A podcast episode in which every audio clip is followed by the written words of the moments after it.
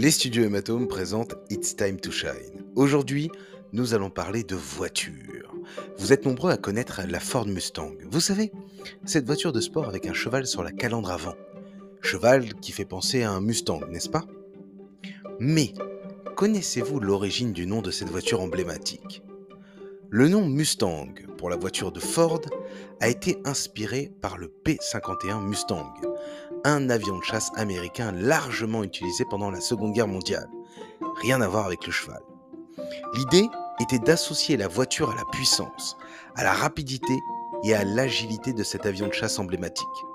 Le nom évoquait également un sentiment de liberté et d'aventure, ce qui correspondait bien à l'image que Ford voulait associer à sa nouvelle voiture de sport. Et là, peut-être que l'on peut se rapprocher du cheval.